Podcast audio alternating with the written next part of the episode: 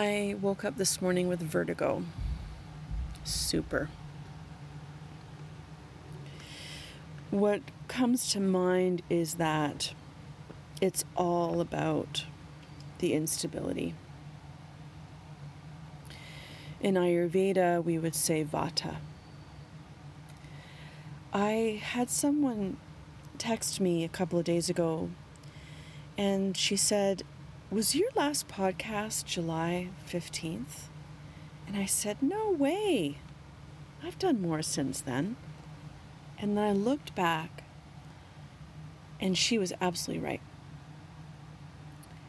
I don't know this summer what has happened with time, what has happened with routine, stability. And now waking up with vertigo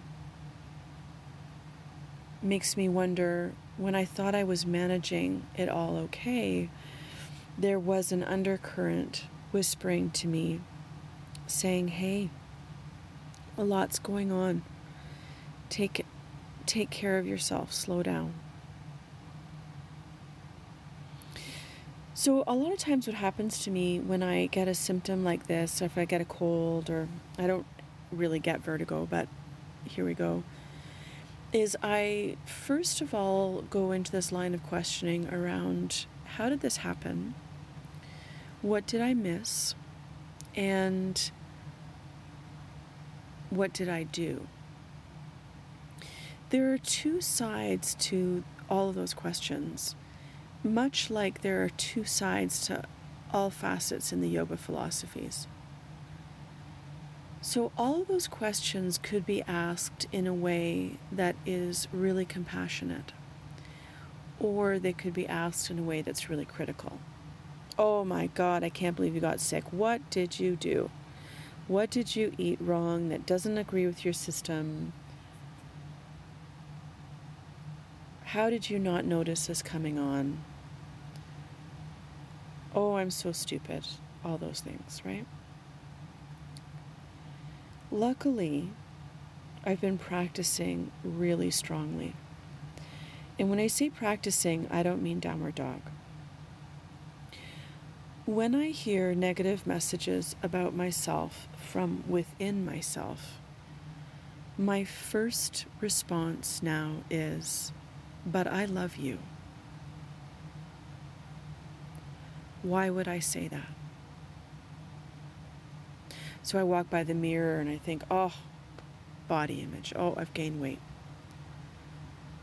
Before I used to go into a big spin about what that meant about me and my body and my actions and my lovability. And now in this in the part of my life cycle where I am, I'm nipping in the bud and saying, "But I love you." I'm not going to say those things about myself anymore. So there's a compassionate way for me to ask those questions. What were the signs that I didn't see this past week coming through? Was there a way in which I could have not gotten to the point of vertigo? And all of those questions would be asked more with curiosity than judgment. For about 10 years, I've been telling people in yoga that we are entering a very, very strong vata time. That the uncertainty is rising, which Ayurvedically speaking, we would say the wind. The winds are coming up and the instability is rising. Now, when Trump got elected, that was a big one. That was a huge disruption in the world. Like the biggest tsunami wiping through an area. And I would argue that that tsunami affected the entire world because the presence of the United States is strong in the world. The presence of Donald Trump within the United States is incredibly strong in the world. So up goes Vata because he is a destroyer. in his destruction, we lose the structures that we are used to living with. We might not like all those structures, but we're used to them. They give us stability, they give us something to butt up against, they give us something to hold on to, even if we don't like the way they feel. So Trump gets elected. The wind washes through. Since that time, coming on four years, right? We are in actually four years. There has been so much structural shifting. But shifting is a positive word. Shifting implies that we are changing structures in a way that, like, we're not just destroying them, we're shifting them and, and changing them, and they're growing and they're transforming. Well, really, what we're seeing is mass destruction without really any idea of what we're building to replace them postpartum depression is a really great example of vata. So, a woman is pregnant, she has her baby, and then there's emptiness in her belly. The emptiness gets filled by wind. That wind is the depression. When things are taken away, I'm not saying the baby is taken away, but that baby was taking up space within her body. So that baby is no longer in her body, there's loss. So when things are taken away, when we have a loss of a loved one, when someone dies, we get this emptiness that comes in and this insecurity and anxiety that comes up. And that's Vata. So when COVID hit, it's like the toothpicks that were left of the buildings got blown down. I know that there have been conversations around grief during COVID. And I don't know I don't know that enough of us are talking about it. I don't know that enough of us talked about grief when Trump got in, quite honestly, because we were just too busy pointing fingers, laughing, crying, squirming in our seats. Grief is an interesting thing. We can feel grief when something ends that we want to end, like we leave a job or we leave a marriage that was unhealthy. We graduate from school done with school, so happy to be gone. And yet there's grief because it's a sunset, it's a loss, there's a letting go.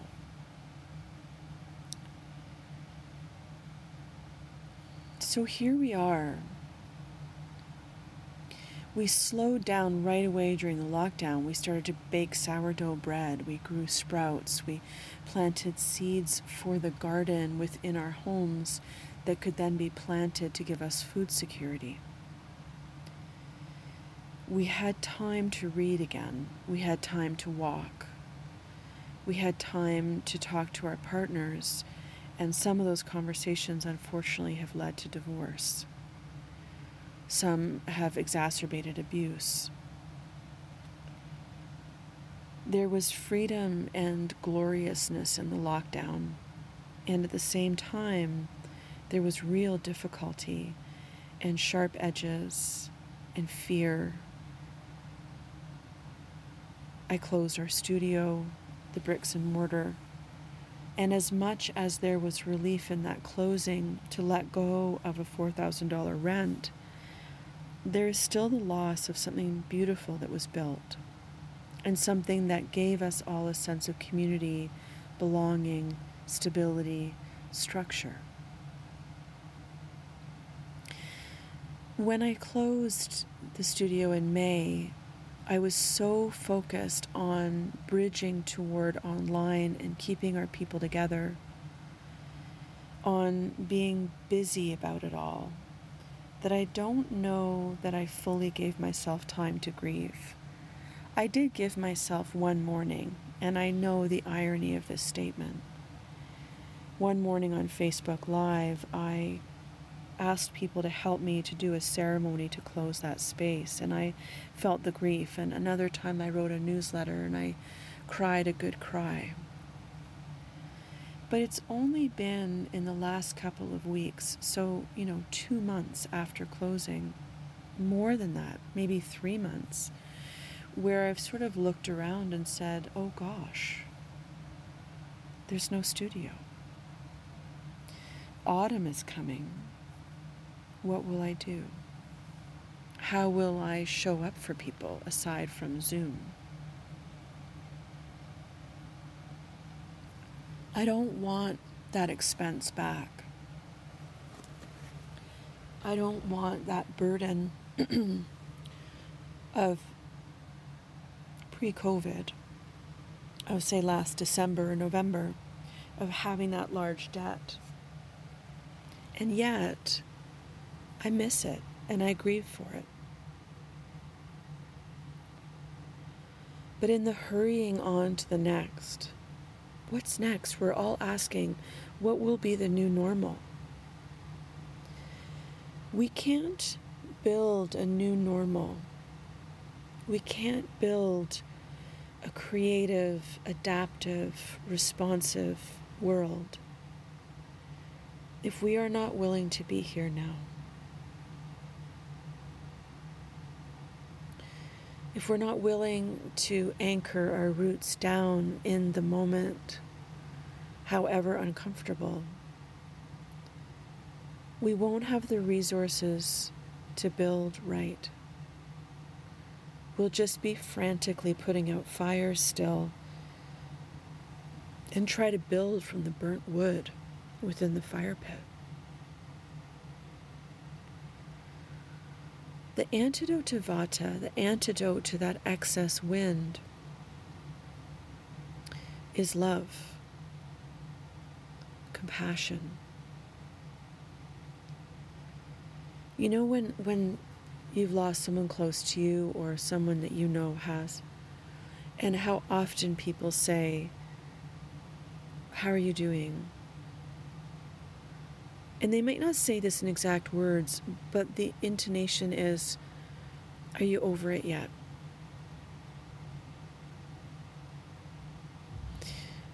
It's time to stop getting over it.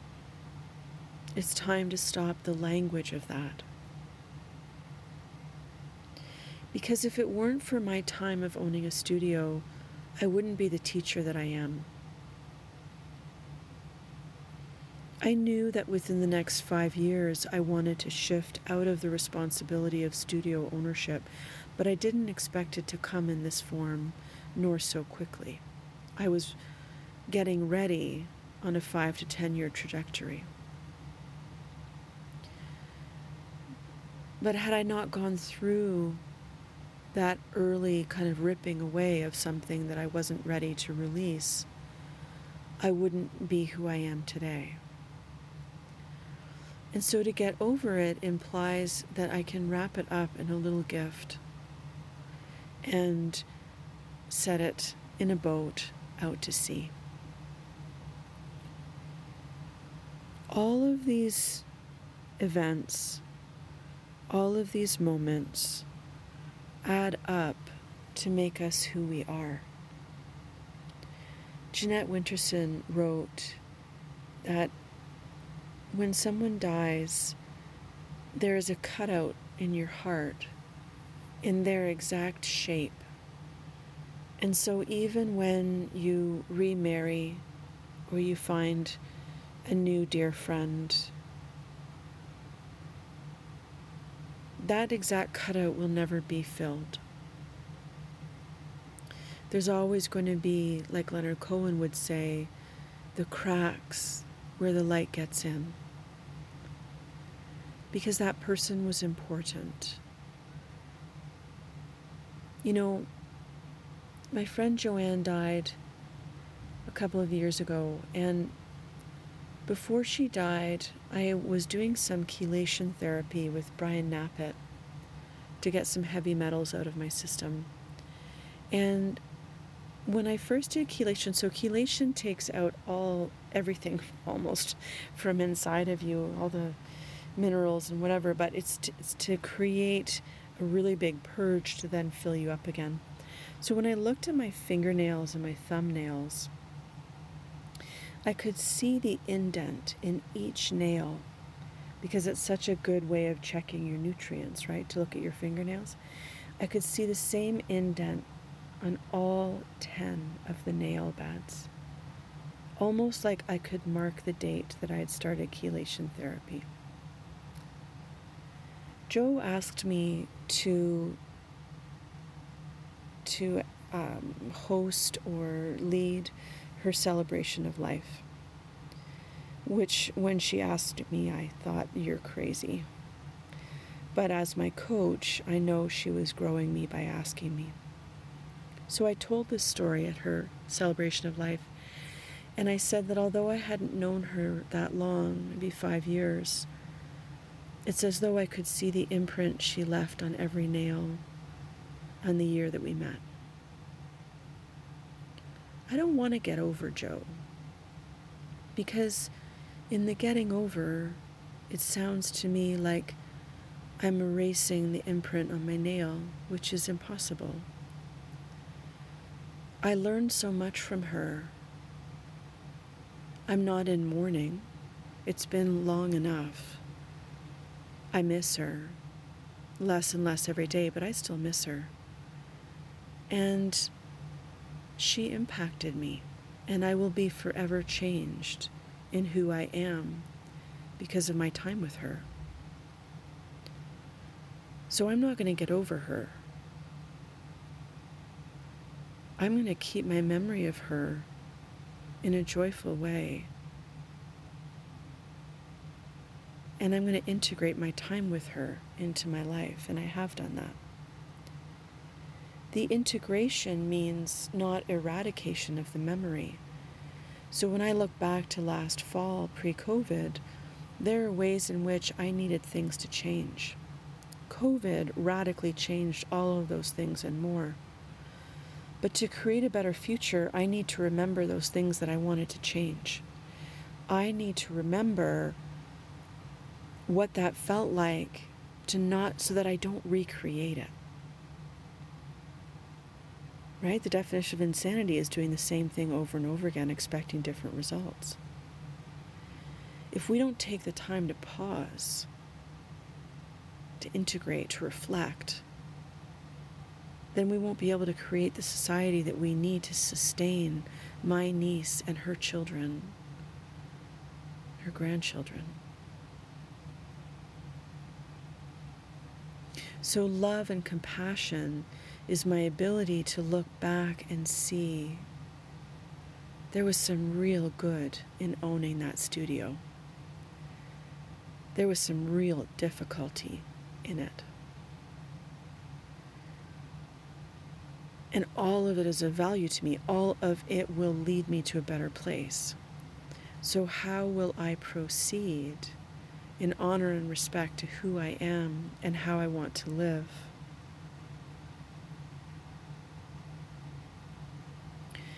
One of Joe's colleagues adopted me after Joe died and said, I want to carry on the work you were doing with her. So once a month, Nikki and I meet on the phone, and I always love our conversations. They're different than I had with Joe because Joe and I were face to face, and there was another level of friendship and history between us. And I think probably also with Joe, because she knew that she was dying of cancer, there was a different level of conversation. There always is in that state. Nikki and I get down and dirty for sure, just like Joe and I did, and she calls me on really good stuff because she doesn't know me as well. So she can call me on stuff that Joe probably hesitated in our mutual respect for each other. There was more tiptoeing, perhaps.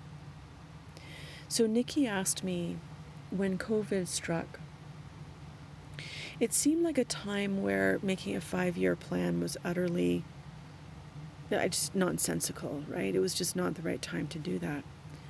So, what she asked of me instead was Can you write a letter to yourself from you 10 years from now. So I'm 50 this year. I turned 50 in, Nove- in November, and so I would have been 60 writing that letter. So I wrote the letter and I explained the feeling in the day. So I wrote the letter as, you know, dear me, 50 years old.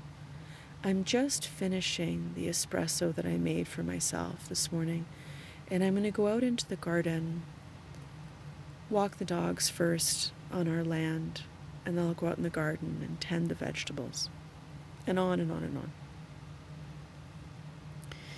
And from that letter, I, re- I wrote a mind map. Mind map is a circle in the middle of a page where you write in a date. So the date would be 2025. And in this particular one, what I wrote in the center was what came from the note or the, from the letter. What came from the letter is how I want to live when I'm 60.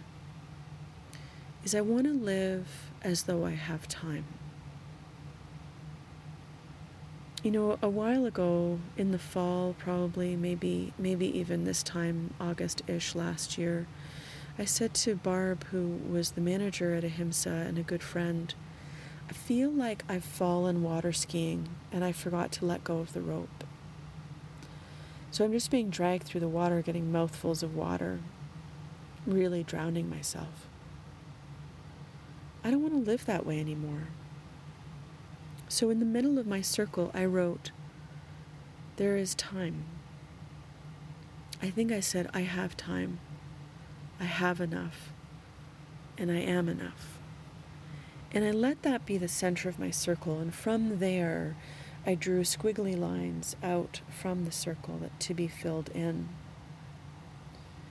I don't look at the mind map a lot, or I didn't until a couple of weeks ago. And a couple of weeks ago, I saw this line that said, Don't chase people.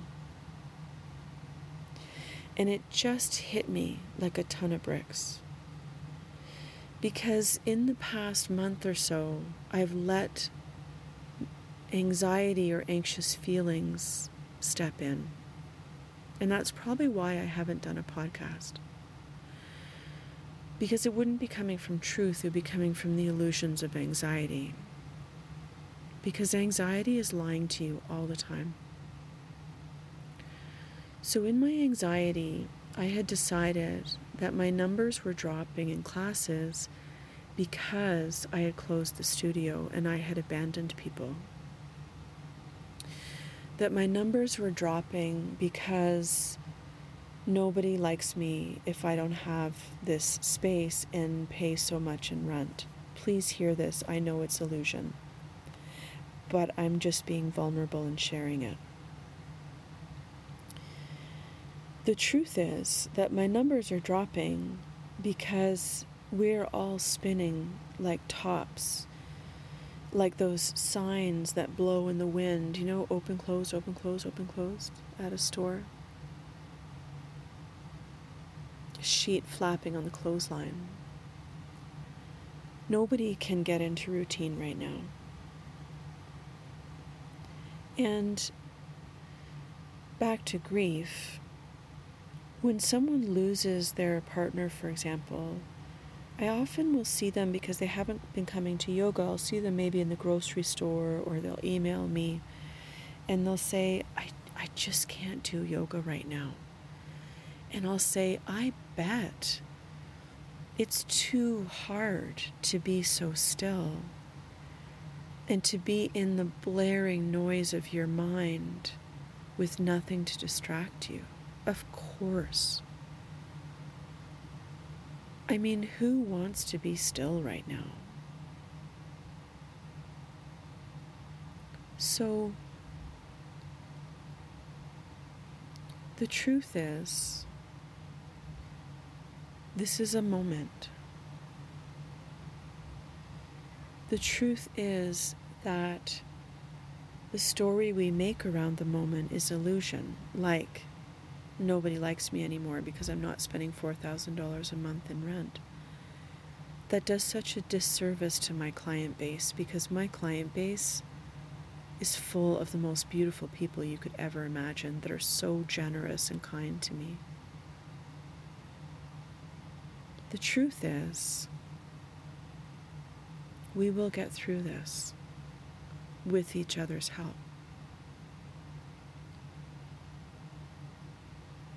So,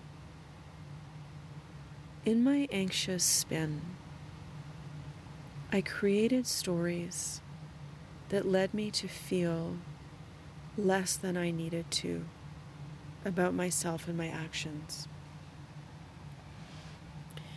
And one day I said to myself, Ali, it's COVID.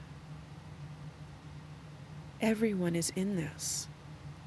No one is saying you are wrong. In fact, all I hear from people is, you were so smart to shut down when you did.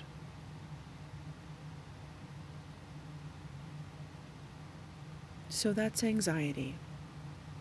And it kept me away from myself.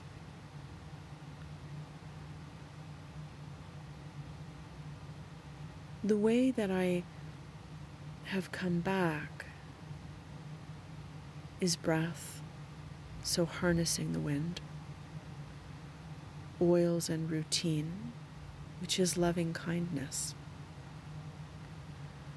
and saying to myself, those are not true statements. Look at the truth. And to say to myself, I love you.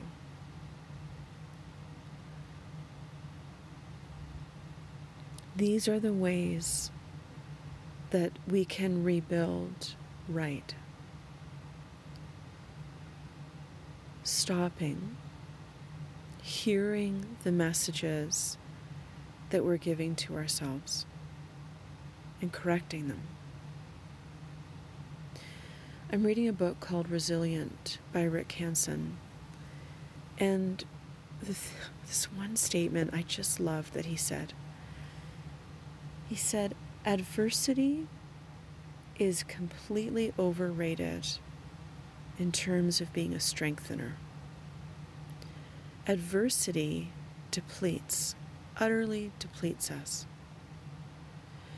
What strengthens us is working in the relaxation response, spending more time in what he calls the green zone and being out of the red zone of reactivity, fear, anxiety. I loved that line adversity is overrated.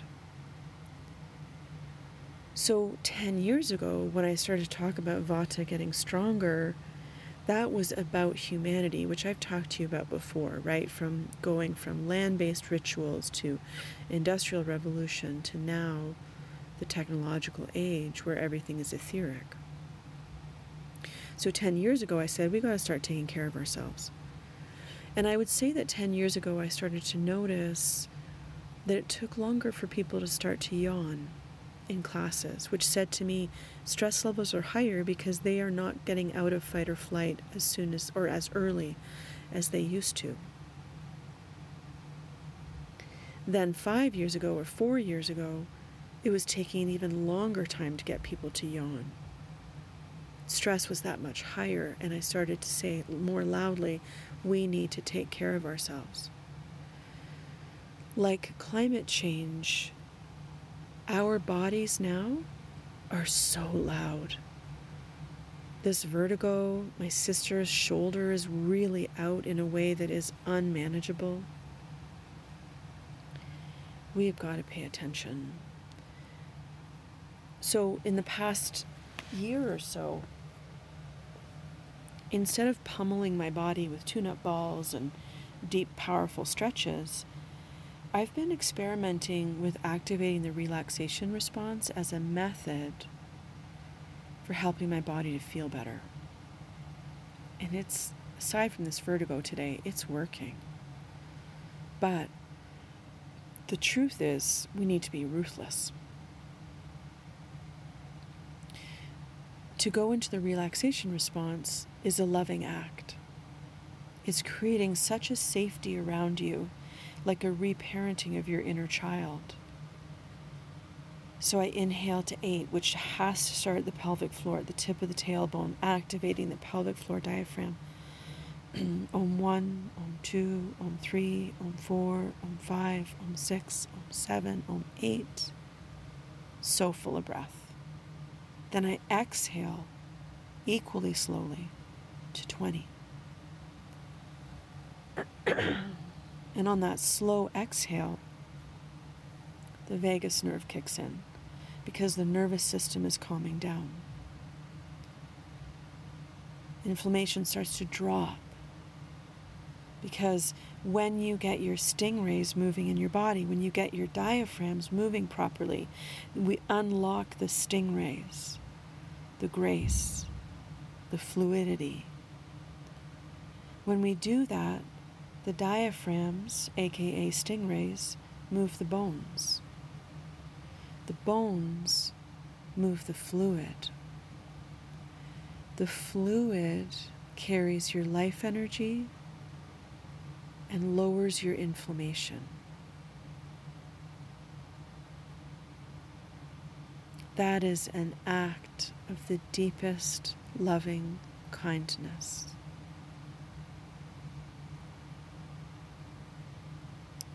So we have the tools.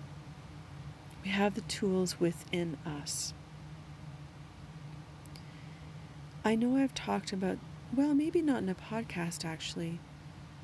There was this time when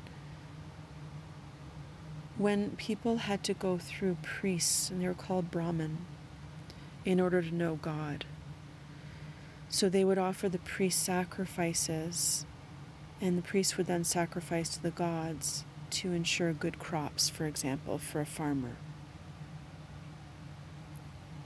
Over a period of time, there were people that started to experiment with meditation, what we would call, now call meditation. They sat in the woods, in the forest, and in their practice, they found God within. So they went to the priests and they said, I mean, this is all my version of the story. They went to the priests and they said, We don't need you to find God. We can find it within. Imagine the structural shift.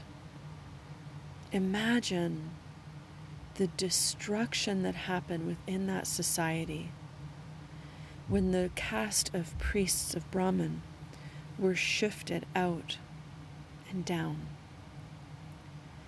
when people took the power in their own hands to find God. Imagine that disruption. For so long now, we have asked governments, corporations, people in quotation marks, power, to build our structures for us. And then they get us to hold them together. The money, some of it, trickles down, much of it stays in their hands. Times are changing, aren't they? We are finding power from within. But if we don't stop and listen to our inner committees of elders and sages and wise ones, then we will continue like Animal Farm to create structures of power over. We will continue in imbalance, prejudices. But if we can take this time and get quiet, some of us need vertigo to stop us. Others need a disease process to stop them.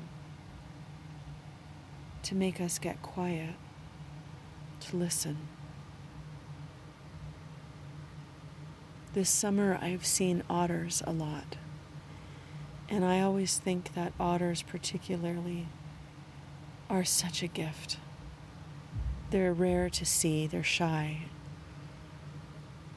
My mom said to me, The otters are showing up for you. And so there was this day that we were going to go paddling, my partner and I. And the night before, my computer malfunctioned, and some other stuff was coming that I had to do for work, and it was supposed to be a day off. And I thought, oh, God, it's getting in my way. I'm not going to be able to play like I want to play. I'm going to be stuck going to the computer store and blah, blah, blah. So I asked the otters for help in the morning, and my computer was easily fixed by me and by itself. All the stuff I had to do was done within a half hour. The rest of the day opened up for us to play. So I thanked the otters. The signs are everywhere that we are loved, we are supported and held. Our highest good is just waiting for us to unwrap it, to take the wrapping paper off, open up the box, and say, Wow, I am really, really fabulous. And so are you and so are you, and so are you. Let's step into our magnificence. Find the power from within to rebuild right, to rebuild fairly, to rebuild with love and kindness, compassion, not fear, sentimentality or just plain holding on to what is familiar. We are braver than that. We are more creative than that. So thank you, Vertigo, for making me pause today, for giving me something to talk to you about in a podcast. I take your invitation and I will sit with you, Vertigo, and I will listen. And when I come out of this, I will be stronger and more grounded and rested and trusting if I play it right.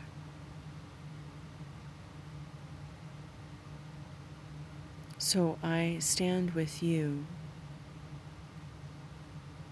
shovel in hand, ready to build when it's time right now, it's time to listen. I wish for you a day of self created peace. The light in me bows to the light in you. Namaste.